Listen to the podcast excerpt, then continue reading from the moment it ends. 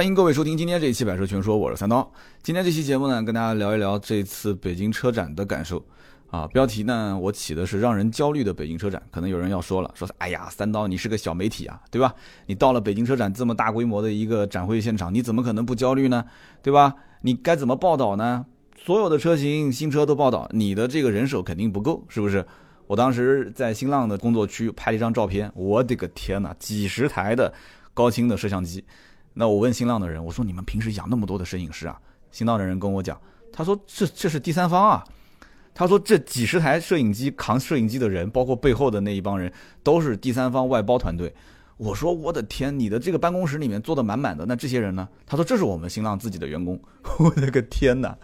呃，之前跟汽车之家的人聊天也是，他们直接摄影师拍完以后，身上备了很多的存储卡，都是一路小跑啊。摄影师拍完之后，然后卡一拔出来给旁边的人，旁边人一路小跑跑到工作室，他们有专门的媒体记者的工作室啊，然后工作室开始。插到电脑里面开始拷资料，拷完资料就开始做，做完就上传。所以说抢新闻这件事情就不要想了嘛，对不对？那么我们这种小媒体更希望的是什么呢？是以一个更独特的角度啊，或者说是一个比较深度的探讨，或者说是深入的一个研究的方向去看这个车展上某一个点的问题。我们这种方式也尝试过，但是呢，可能因为我们的媒体的形式。在这种某一个时间节点，无数多的信息开始涌入的时候，那么很多的一些观众，很多的一些听友啊，他们就不知道到底该去如何选择。所以呢，我在做今天这期节目之前，也是深思熟虑了一下，我们是单一的就一个点展开来聊呢，还是我们把北京车展上我的一些感受啊，涉及到包括像无人驾驶啊、新能源啊、造车新势力啊、三电技术啊、黑科技啊，还有包括传统的像 SUV、轿车、多功能车这些。啊，包括超豪华车型，我们就点到为止的去聊一遍呢。啊，就两个点到底怎么去切，就做一期节目都这么难，难以选择，你更别说我们在北京车展期间去做内容的推送了。那么这一次的北京车展上呢，我大量的时间是在每一个展区啊去看一些我之前啊规划好的这些重点的车型，因为也是为将来的这个节目做一些准备啊。很多车还没上市，但是现在有这么好的一个机会，可以走进它。可以在车内去体验，那么虽然是静态的，但是也多多少少让我感受到了这个产品的一些特点。那么在今后的节目当中呢，会跟大家去说说我的感受啊。那么如果有一些车已经是在 4S 店有试驾或者是有展车了，那我也会去到 4S 店去做一个现场的体验。那么再跟大家聊的话就更充分了啊。那么这次北京车展上呢，也接触到了两个公司的高管啊，也是做了比较深入的一个聊天。第一个呢，就是欧司朗的车灯照明亚太区的市场总监；另外一个呢，是叫和多科技啊，是一个做无人驾驶的这个公司。那么这两家公司的高管，我们都在一起进行了采访，包括做直播啊，很有意思。那么有机会跟大家也可以聊一聊这里面的一些细节。那么，既然都已经提到无人驾驶了，我曾经也说过，人工智能自动驾驶是人类出行的大趋势。三五十年之后呢，可能会觉得说我们用手和脚来开车会很原始。那么，同样在理财方面，用智能投顾进行资产配置理财也是一个大趋势，对吧？比如我们之前推荐的理财魔方，一键配置全球资产，实时监控市场动态，智能调仓，把风险锁在笼子里。更重要的是安全。理财魔方每一笔投资都在基金公司的官网可查，专业的才是最好的，是不是？各大 A P P 市场都可以下载理财魔方。那么这一次北京车展上，应该讲无人驾驶，或者说很多的一些企业相对还比较保守啊，还不太敢讲说我们现在推的是无人驾驶。就是现在包括很多的相关法律法规也是，就是提醒车厂，你在做销售的过程中，你不可以去涉及到用无人驾驶这个字眼，哪怕你的相关的啊这些技术都已经达到了，但是你还是要符合我现在的相关的规定，你不要让消费者误导他，鼓励他去。去进行这个无人驾驶的操作，对吧？那么这一次的北京车展呢，我从二十四号开始去拿媒体证，我当时就觉得有一点点不太爽。为什么呢？因为如果有媒体在听我节目，应该也有这样的感受，就是媒体证现场排队就排了两个多小时啊。可能有人要笑说，我我都没去，都是公司帮我办的。对，正是因为北京有很多的一些媒体啊，公司统一去办证，包括现场有很多人，因为北京当地的媒体大家互相都熟嘛。就动不动有人插队，有人找前面的人代办，所以这个队就越排越长嘛。就看上去那个队好像也还好吧，但是就怎么都不动。为什么怎么都不动呢？因为不停的有有人来看到前面有熟人，就让人代办一下。所以我们排了两，真的是排了两个多小时，对我们这种外地媒体不是很友好啊。其实就给个二维码，不就扫一下进去就行了吗？很简单的事情，但是搞得那么复杂。那么在车展期间，我看到一篇文章特别有意思，叫做《媒体的鄙视链条》。啊，这个文章上面讲说，电视媒体看不起报纸媒体，报纸媒体看不起杂志媒体，杂不杂志媒体看不起网站媒体，网站媒体看不起自媒体，自媒体看不起网红。啊，有那么点意思。但是呢，我觉得就就是这个讲法又不是特别严谨。为什么呢？啊，因为这个电视媒体也好，报纸、杂志也好，网站也好，现在基本上都开始有有自己的自媒体账号。换句话讲，他们的这个内容传播也不仅仅是在电视啊、报纸啊、杂志啊这些地方，他们也是有自己的自媒体，甚至有自己的网红啊，看不起、看不上也好，或者怎样也好，就就就还是得做啊。所以这件事情，我觉得当时那文章里面也讲到了这一点，因为他也提到了关于什么冯提莫为某个汽车品牌代言啊，然后包括现在一个自媒体或者一个网红 KOL 的他的这种阅读量、点击量、播放量，甚至他实际可以触达的人群。一个网红或者是一个自媒体啊，他可能这些数据能大过一个电视台，甚至几个电视台的这个总量啊。所以呢，呃，去研究一下自媒体的这这么一个活法啊，去研究一下这个同行的这种玩法，我觉得真的很有意思。不但是所谓的这些什么鄙视链条，电视媒体、报纸、杂志、网站都在研究啊，自媒体网红，我们其实同行之间也在研究对方的玩法啊。想要自己活得更有安全感，你只能是拼命的去学。然后呢，拼命的去创新啊，结合自身的一些特点去创新。我上期节目不说的很清楚吗？创新才能创造这家企业的价值。其实并不是说什么电视、报纸、杂志不行了，而是往往在这些领域当中，很多的一些老前辈啊，他们其实就是因为这些平台的影响力，因为这种传播的方式，就不再去选择创新了，选择了安稳。选择了在体制内根据相关的规定规则去做事情。当然了，自媒体现在我跟很多的传统媒体的一些前辈啊去聊天，他们也在吐槽说自媒体没有相关的规则，没有相关的管理。说如果要是管起来的话，如果要相关的规则制定下来的话，那要死掉一大片。这说法是对的，我也是认可的。但是这个大的趋势怎么去怎么去引导呢？当然了，这个不是我们所考虑的层面啊，因为大的趋势就在这边。我觉得就跟。像这个都江堰的水利工程一样的，你要如果说造得好，那你其实是一个非常简单的工程，但是做到了一个功在当代、利在千秋的啊导和疏的这么一个过程，对不对？但如果说要是做得不好的话，那对不起，那可能就是一个灾难啊，就是一个水灾了。所以说这一次北京车展，我也在看同行是怎么玩的，这里面有抢新闻的。对吧？有做专访的啊，也有是做标新立异的一些专题的这么一种策划的，我觉得都挺好的。所以我也每一次北京车展回来之后，都觉得自己学到了很多，真的开了眼界了啊！北京果然是一个大城市。那么在现场，我再跟大家讲一个好玩的事情啊，就是北京车展现场的危机公关的这件事情。其实，呃，很多人应该也看到了，某品牌现场是被人拉横幅了嘛，对不对？那么很多人也不知道最后是怎么解决的。我当时不在那个展厅，因为当时我看到朋友圈有人在刷这件事情的时候，我离这个展厅不远。呃，我也不是那么八卦，说我专门为了看现场啊，这是不是乱成一团了？我要跑过去。我虽然心里面动过那么一丝的念头，但是后来我想了想，你这是何苦呢？是不是？对吧？这个品牌本身已经是挺惨的了，我还是自己先干好自己的事吧。所以我就没过去了。我看到朋友圈好多人在发。那么车展的前夕，其实。呃，公安公司是挺紧张的，这些人他们也是人，说实话也很辛苦，都是提心吊胆。我也知道啊，某品牌在车展前做这个发布会的时候，大屏幕也是出了问题啊，是花成一片。我也看到有这个同行在朋友圈里面发，因为他不发，我不可能看到嘛。那么我当时就在想，这个发的意义何在呢？是不是公安公司也是花了那么大的心血，然后做这么一场活动？其实说白了，我们换位思考，任何人是一个老板的话。哪怕就是门口去卖烧饼，你也得吆喝。别人问你烧饼怎么样，你也说自己家好，是不是？那么这样一个过程，小到卖烧饼，大到去卖一辆车，做一场发布会都不容易啊！啊，把人家的这个花瓶的现场发到了朋友圈，那么大家会觉得啊，你看怎么样啊？怎么样？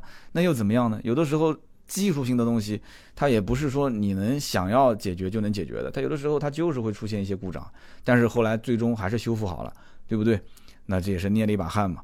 那么去年。林丹出轨那件事情，那就更不可控了。代言人是林丹，对吧？人人家这个管不住自己的下半身出轨了，就在车展的前夜。那么找林丹代言的这个汽车品牌，我当时节目里面也说过，真的是很辛苦，连夜重新赶制宣宣传单页，然后现场的大屏幕的这些图都要换掉。是不是？都很辛苦的。那么还有包括摄影师砸到车门那件事情，也是在去年啊。那怎么办呢？只能把这个车，要不就是围起来，要不就是想其他的方法啊，就不展出啊，或者怎样。但是呢，不管怎么样啊，就是发生什么事情了，这办法肯定是比困难多，而且解决这种危机的相关的方法，我觉得只有一个。第一个是承认错误，就这件事情已经发生了，已经错了。那么第二个就是按照，就是当下立马能够解决的方法去做，也就是按你说的去做，按现在大家所公认的解决的方法去办就可以了，是不是？不要去解释很多的一些事情，其实问题就是出在解释上面，越解释又越乱。对不对？你不解释，或者说先把这件事情当下我错了，按你的办，先解决完之后，然后再出一篇官方的声明，结束这件事情就了了。甚至于这件事情如果根本没有人去再在乎它了，你就连解释都不用解释，就是过去就过去了。现在的资讯每天是海量的，对不对？说不定明天一觉睡醒了，有一个比你更大的事情发生了，人家也就不关心你了嘛，是不是？所以车展现场我也能感觉得出来，就是每一家这个品牌公关公司也是。啊，正襟危坐的也是非常的紧张。那么，好好的去聊一聊这次北京车展涉及到这些点吧。啊，首先就是无人驾驶，从一八年今年开始，就是国内的首批自动驾驶的测试牌照已经开始发放了。这个意味着什么？其实就是意味着自动驾驶在我们中国这个国内，它已经开始有实质性的发展了。有人觉得说我讲的不对，为什么呢？有人讲说，这个百度不是当时李彦宏。在发布会上做了一个测试的那个视频吗？就当时是开着一辆无人驾驶车在路上啊，然后那个视频不是引起了很多的争议嘛，对不对？而且很多人有跟百度在一栋楼里面办公的，应该都能看到，地下停车场停着可能一两百辆百度这个已经上了传统车车辆的这个牌照的无人驾驶车，就是改造过的无人驾驶车，是不是？就是上了普通牌的一个改造过的无人驾驶车，这些都是打擦边球嘛，对不对？就法律法规现在跟不上。相关的技术的发展速度，那我们也可以看一看国外啊，我们也可以看看国外的一些无人驾驶相关的一些政策。从一三年开始，德国是允许无人驾驶相关的车辆上路测试的，但是啊，但是他当时只允许博士，后来又允许了奔驰这一类的企业。那一听就懂了嘛，对吧？德国本土企业嘛，是不是？那法国也是，法国是从一六年的八月份之后，才开始允许其他国家的车辆。在本国的这个土地上进行测试自动驾驶啊，那个还不叫无人驾驶。在一六年的八月份之前是只允许本国啊，一六年之后才开始陆陆续续的开放的。然后呢，英国是从保险的相关的条例上开始进行改革。那么荷兰呢？啊，这是欧洲的那个荷兰啊，不是中国的荷兰。荷兰呢，它号称是自动驾驶汽车的天堂，全球首辆自动驾驶百度车就在荷兰啊正式的运营了。那么芬兰呢，法律。它之前就没有规定过说机动车一定要有驾驶员，这算不算法律上的一个漏洞啊？所以在芬兰，它的这个自动驾驶、无人驾驶的大巴，它也是可以正常运营。那么新加坡有世界上首个无人驾驶出租车的公司，已经是正式运营了。我不知道有没有新加坡的听友也可以说一说。那么在韩国，韩国是开放了七点七公里的这个无人驾驶的测试基地。在日本，日本是二零二零年允许上高速进行这个无人驾驶车辆的测试。那么现在也是在修改相关的法律法规，一七年的四月份改了相关的保险条例。那么美国就不用说了嘛，美国相当于是一个标杆啊啊！美国自动驾驶汽车政策指南是一六年诞生的。那么一六年这个指南出来之后，它对于就是这种自动驾驶汽车的生产、设计、供应、测试、销售、运营，都给了一个相关的指导意见。那么我们现在提到的什么无人驾驶，从 L 零啊到 L 五啊，就是这样的一个定义，就是出自这个指南当中。所以在国内，我们可以看一看，其实不管是自动驾驶也好，无人驾驶也好，很多车厂都在用，都在做。但是现在可能有一些是比较激进的，有一些是比较保守的。我们也看到了一些相关的事故，对吧？前不久的那个 Uber，当时自动驾驶车辆出了问题了，包括之前的特斯拉的这个无人驾驶车辆啊，把人撞死了这件事情。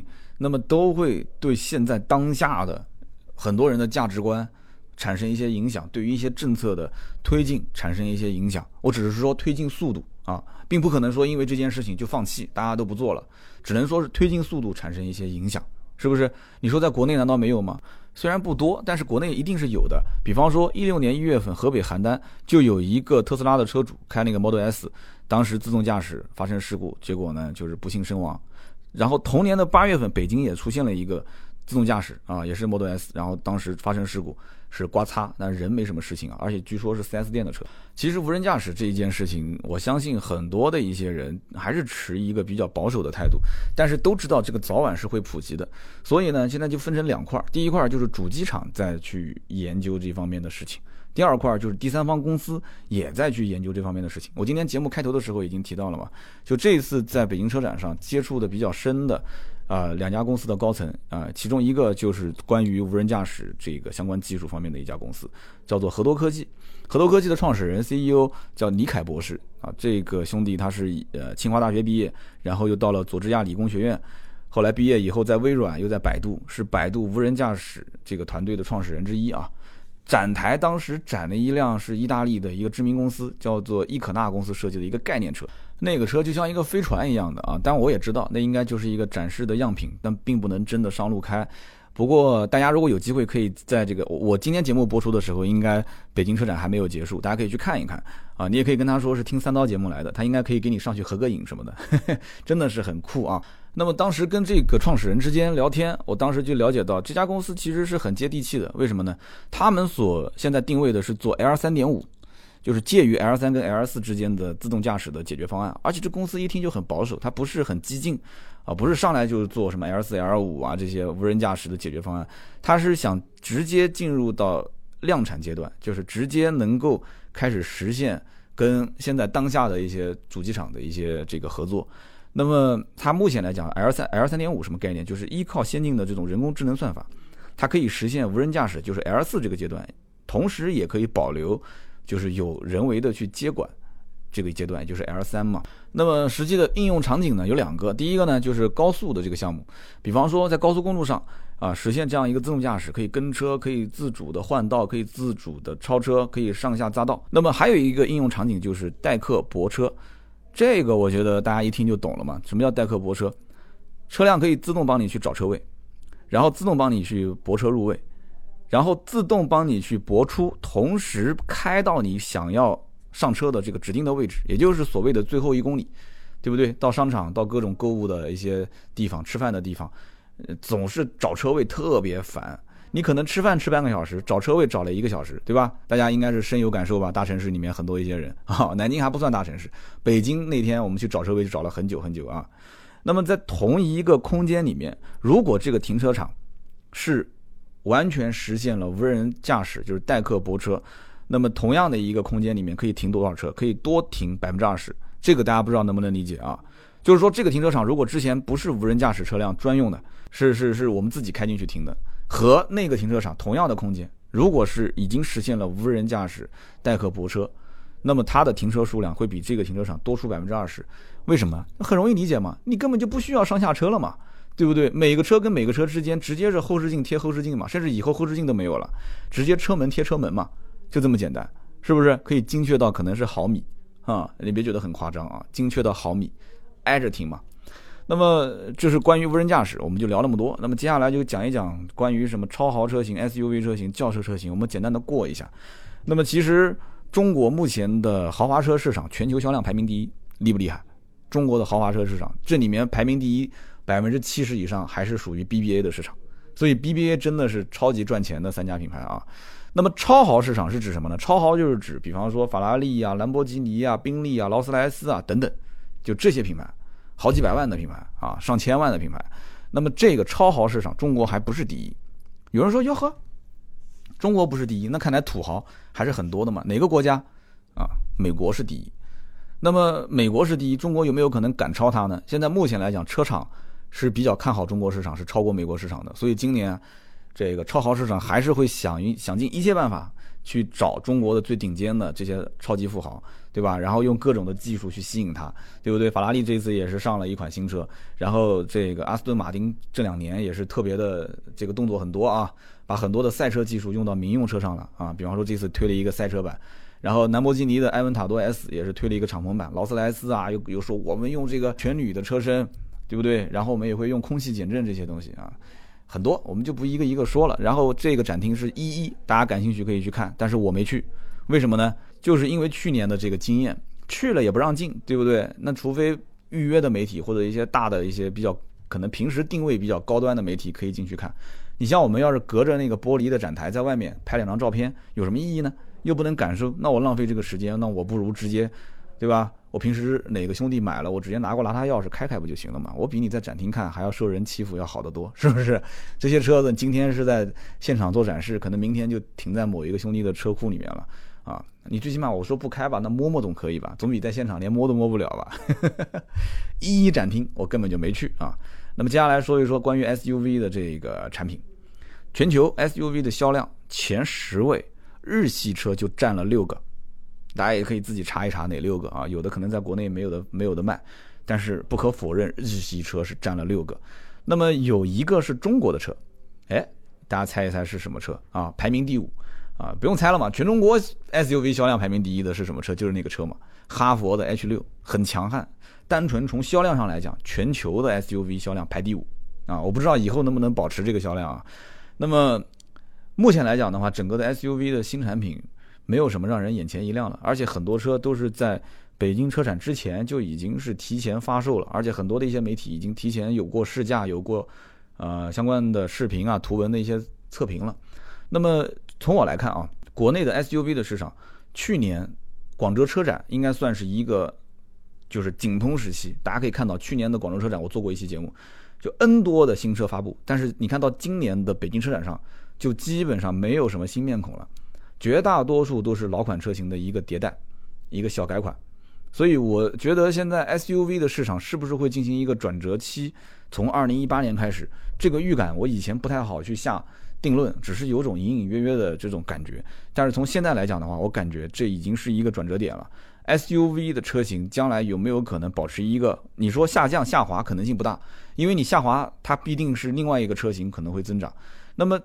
保持一个平稳的一个数据，可能由一个百分之二十几、百分之十几的增长，可能变成一个比较缓慢的一个趋势。这个里面会分割出很多的一些人出来，开始做一些更加细分的选择。那比方说像我这样的，突然有一天我感悟，我觉得说，哎，好像没有必要买一个那么大的车，我就是从 SUV 换成了轿车，啊，换成一个三厢轿车，将来有可能我换个两门的跑车。就开始对于个性化的需求越来越多，真的会出现这样的一种现象啊！个性化不仅仅是买跑车哦，包括我后面会讲到的一些多功能车，比方说对于 MPV 啊啊这样的一类车型。那么有一天万一我又想回到这个乡村去居住了，那我是不是得买一个皮卡，对不对？啊，就是皮卡，你想是不是在美国为什么那么多皮卡？很多人就住在农村嘛。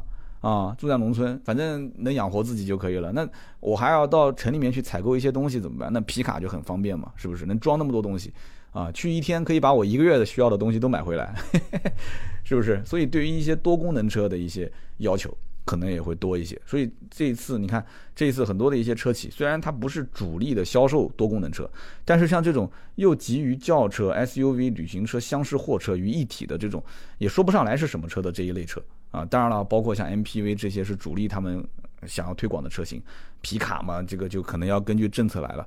那都有展示，基本上主流的一些车企都会有一些展示，但是不一定把它当成现在当下能够爆发销量的一个点，但是一定要有。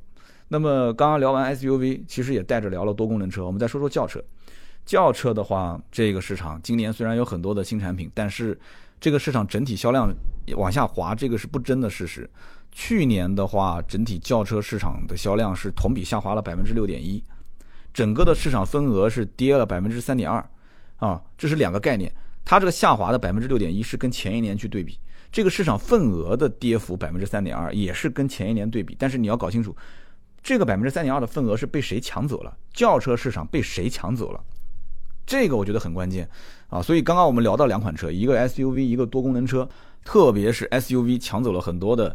轿车的市场的用户，大家自己摸着良心问问自己，是不是当时一开始准备买轿车的，最后买了 SUV 了，甚至一开始你就没想过买轿车，是不是这样子？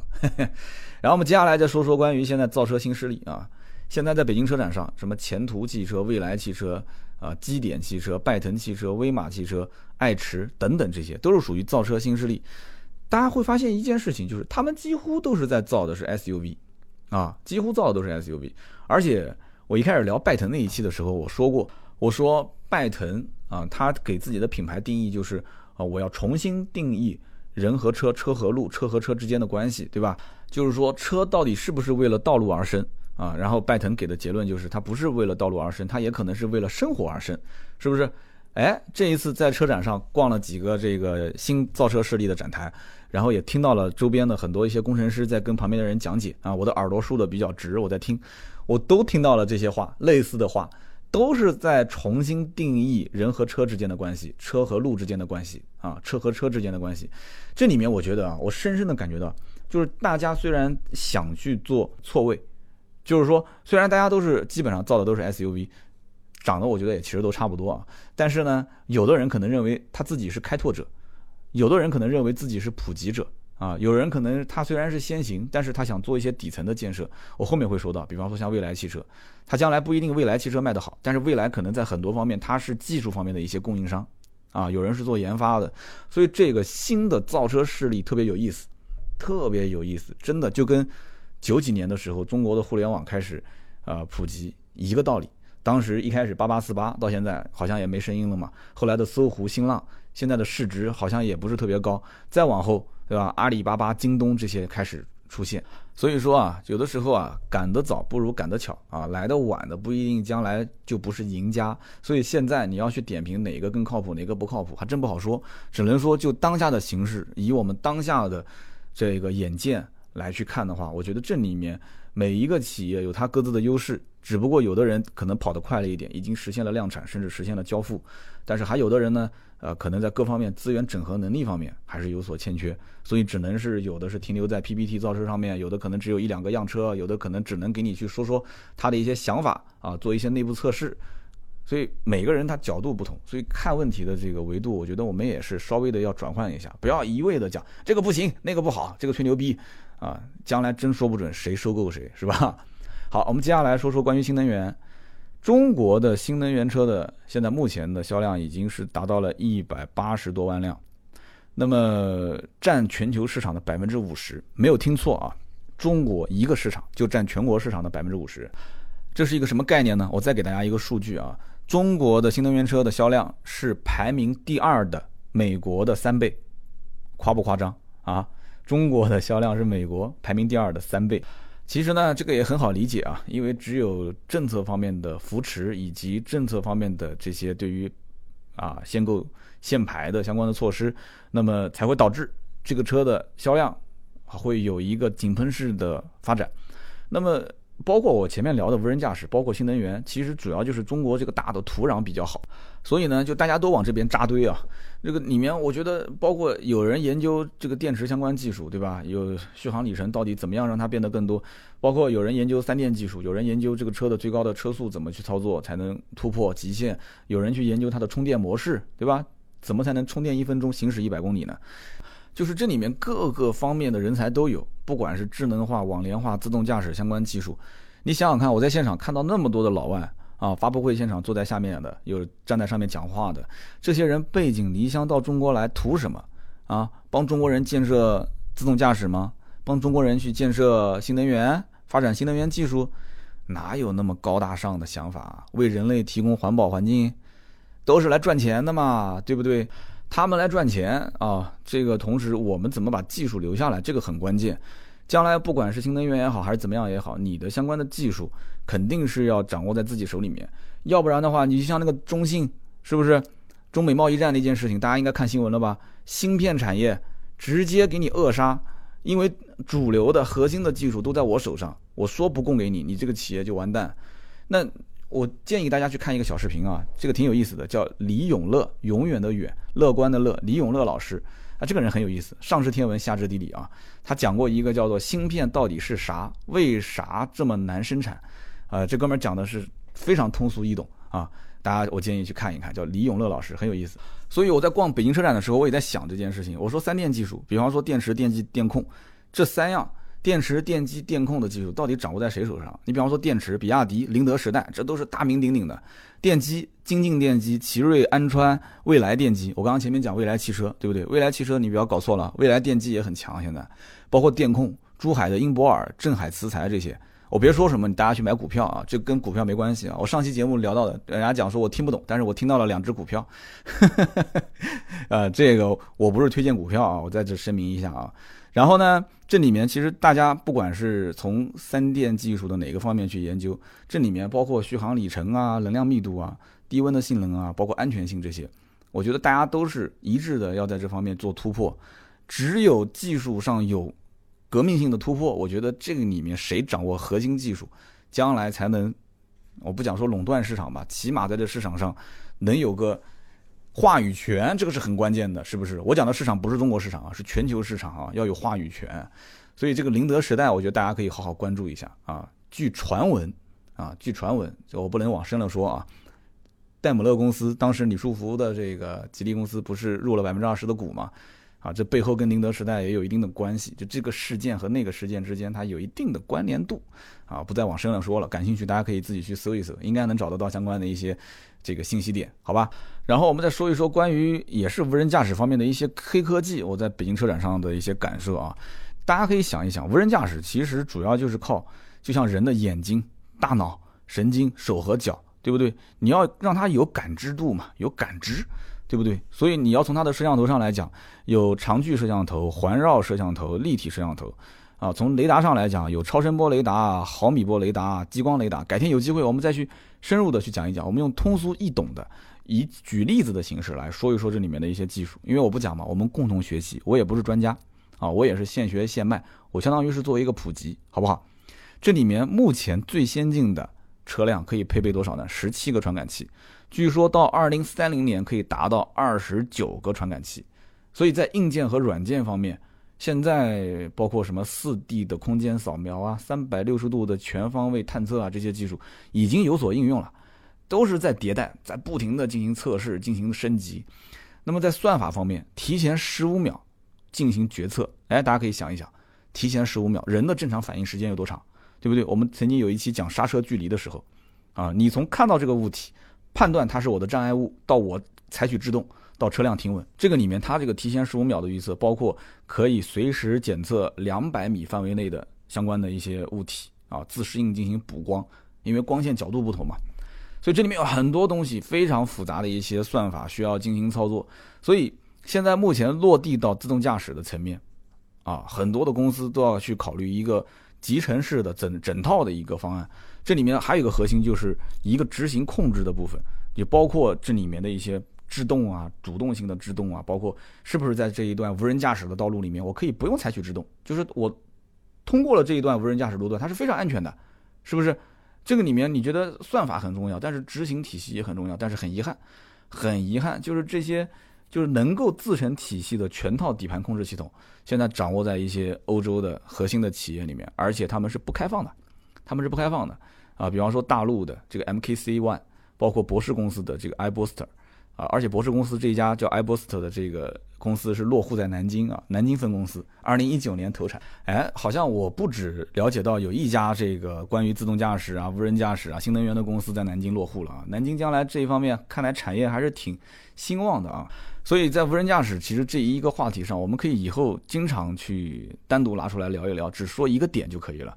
包括什么高精地图，是不是？我们现在用的手机导航已经算比较精准了吧？但是我们有的时候可能距离我们的目的地还是有一定的差距，对吧？还是有一定的距离差。将来你像无人驾驶的这种高精地图，它肯定是厘米级的定位啊，厘米级的定位，对不对？包括高清的这种视频传输技术也是啊。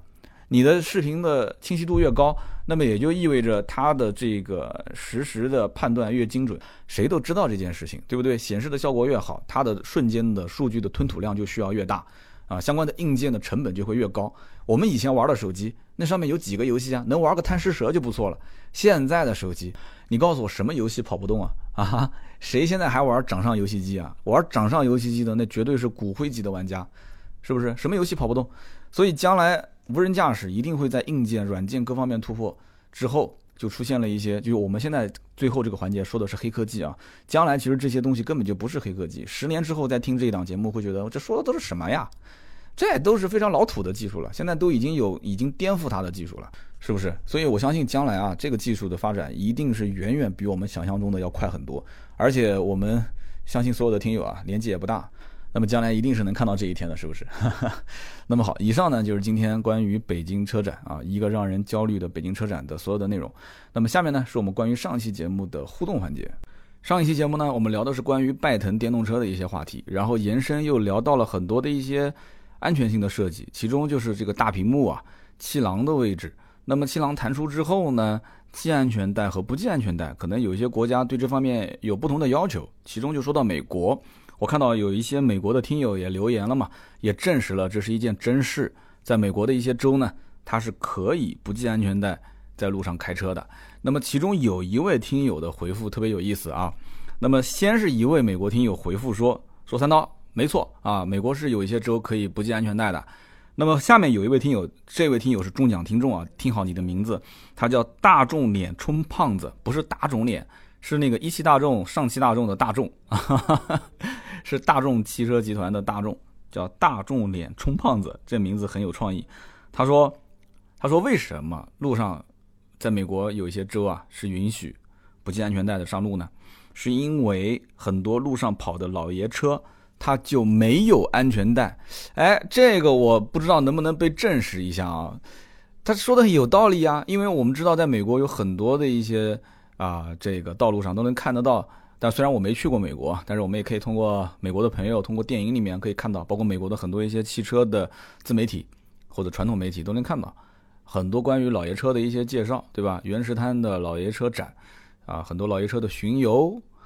那么，一九五九年的八月份，世界上才有第一辆安装三点式安全带的汽车啊，沃尔沃的 PV 五四四。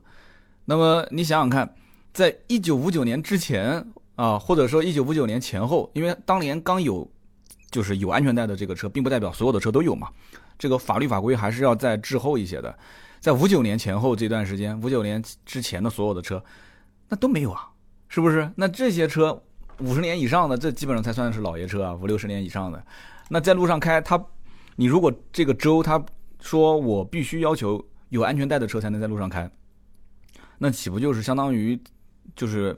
变相的禁止老爷车的这个上路的权利嘛，所以有些人讲说，美国有有的州啊叫做不自由勿令死啊，freedom or die，啊，所以这个哥们儿叫大众脸村胖子很有意思啊。他说，因为路上很多老爷车是没有安全带的啊，所以有些州他就规定就没有安全带也可以在路上开啊，这算是给我们开了眼界了啊。虽然这件事情我不知道是真是假，我也不好去查这个美国的相关法律法规的出处，但如果说。啊，还是有美国的听友，或者是了解美国的相关的这一个规定的朋友，可以在我们节目下方留言，我们再讨论讨论啊，这个很有意思啊。那么这是第一位听友，叫做大众脸春胖子啊。无论你的这个留言是自己想的呢，还是你真的是知道这个法律法规的出处，都感谢你啊，给了我们一个新的这个思考的维度吧，谢谢。那么下面一位听友叫做仍然希望啊，仍然希望，他说关于隐私的看法，我不赞同三刀比较片面的说法。服务提供是需要获取部分的信息，但是并不代表这个信息可以被任意的利用。隐私是自主和人权的重要一部分，可能也是国人习惯了这种啊，就是像奴役一般的状态。那么，如果单纯的说说什么干坏事才是隐私的话，那恐怕是太片面了。可能对于有的人来讲，今天我去看了一场电影，我出去散步了，那么这些难道就不是隐私了吗？难道说这些都要被大数据分析？啊，给我推送一些购票软件，或者推送一些运动鞋之类的，这就是所谓的便利吗？这是我的个人见解。非常感谢啊，这一位叫做仍然希望的听友给我的留言。关于个人隐私方面的话题，我相信这话题是比较敏感的，因为每个人对于个人隐私的重视程度是不一样的，对吧？可能我上期节目说的比较这个随意一些啊，我可能就。举了个例子，开了个玩笑，我说你只要平时不干坏事的话，那你怕什么隐私被曝光呢？就可能这句话就让很多的一些听友就觉得说，哎，三刀你说的不对啊，什么叫做干了坏事才会有隐私啊？那我平时我可能做了很多一些事情，我到了很多一些地方，我一些消费的习惯，我也不想让很多的一些我不愿意给你获知的这些商家所获知，可是你就非法的获知到了我的这些信息，对吧？你比方说我们上网购物啊、购票啊，啊，我们去什么地方消费啊，啊这些。他总是能知道我的一些习惯，总是会推送给我一些看似好像我特别感兴趣的东西啊，这最明显的嘛，对吧？在电脑上、在手机上上网，包括我们看新闻。那么对于隐私这方面呢，我再提一点点我的可能还是比较片面的看法。我觉得当下只要在互联网的大数据的这个领域里面被为数不多的几家大公司、大平台所垄断，你看他把我们基本上衣食住行的入口基本都垄断了。你说不想给他这些数据也不可能，对不对？你怎么禁止他呢？是从法律层面上禁止，还是从技术手段上去禁止他？就是说我从现实层面来讲啊，很多东西我不太喜欢去务虚啊，跟大家一起喊口号说我要禁止你去探寻我的隐私啊，我要什么？你回不去了。你现在如果想要回去，很简单，对吧？包括今天留言给我的所有的关于隐私，说我有这个看法，我有那个看法的，OK 啊，你不要用智能手机就是了，对不对？你不用智能手机，你不就可以从你自身当下来讲保护自己的隐私吗？你不用智能手机，你用一个最原始的。老的那个按键手机，我也不说品牌了，对吧？最老的、最原始的按键手机，你什么 APP 都不下，你也不是安卓系统，你也不是这个当下的苹果的这个 iOS 系统，不行了吗？你看谁还能去去去探寻你那么多的什么行为逻辑啊、什么轨迹？你不要上网购物啊，你就到线下实体店购物，难道你生存不下来吗？你还是依然能活得挺好，是不是？但是问题就在于不便捷了吗？是不是？那现在在便捷的前提条件下。我们愿意用这些所谓的各种各种各样的软件，到最后他们把我数据拿走了，拿走之后呢，还无时无刻的去侦测我的一些行为的逻辑啊。那我们现在开始讲了，不行啊，我的隐私被人被人窥探了。反过来讲，从商业角度来讲，他不窥探，他这个企业将来也是退化。他光是有你的一个数据，他不能整合成一个大数据的分析平台，不能做预判，不能做优化，对不对？他为什么要不停的要找寻这些人的行为逻辑呢？他就要做预判、做优化、做以前实体行业里面所做不到的那些东西，比方说什么零库存，对吧？无缝对接的一些物流这些东西，所以可能这里面我觉得啊，很多是可能开始挑战我们的一些底线啊，我们对于传统的一些道德也好啊、三观也好的一些这种真的是底线，但这个东西以后肯定是会越来越严重嘛。最近我又看了一部这个非常古老的，但是评分很高又很无聊的电影。叫做《二零零一太空漫游》这部片子，我估计很多人也看过，但是不一定都看完了哈，因为这片子确实十分十分的无聊。但是你要看这部电影的时候，想一想，这是一九六八年拍摄的，你会觉得浑身毛骨悚然，真的是毛骨悚然。一九六八年拍摄的一部科幻片，基本上很多的事情现在已经实现了，还有一些事情好像目前没实现，但是将来一定也会实现。这是一九六八年拍的，我的天哪！当时我看的也是。这里面就涉及到关于，就是这个已经开始有智慧的机器人，它对于我们人类的一些思维的判断。那你说隐私这件事情，将来机器人就通过你的唇语，通过你的表情，它都可以去判断出你这个人接下来要做什么事情了。我们现在还在担心自己的一些什么上网的这些行为，推荐一个电影票，推荐一个运动鞋给我，我就感到觉得啊，你侵犯我隐私了，这算什么？将来你想想看，一个机器人通过读你的唇语。和你的表情就可以知道你在做什么，你想做什么，这是很恐怖的一件事情。那你觉得我们可以扼杀这种灵长类机器人的发展吗？我觉得是不可能的。所以我也很担心将来的子孙后代怎么跟机器人进行斗争啊。但是我考虑那么多有意义吗？没有意义啊，我也活不到那一天，是不是？我只能活在当下，是不是？好，我们讲那么多啊，关于个人隐私的事情，我也想听听大家的这种想法和意见啊。这部电影我相信很多人也看过，也可以听听大家的就关于这部电影的一些讨论。好，那么第三位听友叫做幺八六幺二六五七 R N D，他是这么说的：他说三刀，我听你节目两年了，这是我第一次留言，因为呢这个车我比较了解，而且我了解的比较深，刚好这期节目你说到了，我就想跟你聊两句。首先我纠正你一个小问题，你说国内语音最强的是科大讯飞，这个我要纠正一下。首先，以后谈到语音要分成两个部分，一个是语音识别，另一个是自然语义理解。你可以理解为语音识别的功能是听清楚，自然语义理解的是听懂啊，一个是听清，一个是听懂。那么在听清这方面呢，科大讯飞做的还算可以，跟百度这样的公司算是能力还差不多。他们都是通过降噪芯片实现的，也就是硬件实现。那么还有一家公司叫做 Nuance，有时间你可以去查一下，他做的语音这个相关的识别技术啊，已经很久很久了。戴姆勒公司、BMW、奥迪等等都是用它的语音识别技术。他们的技术不是通过降噪芯片的硬件降噪，而是通过算法实现的软降噪，非常的厉害。我当时回复了他，我说兄弟，非常感谢啊。这个 Nuance 其实我在今年的第十四期节目当中，为什么很多人不喜欢用车载语音功能，我有介绍过，我有介绍过。只不过这哥们儿一看就是很专业的，我也就不班门弄斧了，好不好？我们接着看他第二条留言，他说：“我再说一下自然语义理解，这个才是以后车联网的关键。”它的作用是听懂，什么意思呢？现在的车联网都是不停的去叠加功能，但是我理解真正的车联网应该是什么？应该是它自己就可以理解用户的意图，然后自动调起相应的功能来满足用户的需求，这才是真正的车联网。如果要实现这件事，关键点就在于要让。这个机器是能够理解啊，理解用户。你要让机器明白你想干什么，在这方面，国内短时间是不会有任何一家公司做的比百度强的。好，这是第二条留言，我们再看第三条。他说：“另外，你节目里面提到的信息安全啊，信息安全，像图像识别啊、手势操作啊，甚至自动驾驶等等，有时间咱们都可以好好的聊一聊，有很多很有意思的话题。”那么你这期节目做的还是我比较喜欢的，你不像一些传统的车评人，单纯从车本身去说，你应该是理解了以后的车整个的载体的发展方向之后才来做的节目。最后呢，祝你节目越办越好，非常感谢啊！我真的是，呃，希望多一些这样的交流和沟通。那么这个哥们儿，要不就是行业内的人士，要不就是可能对这方面真的是。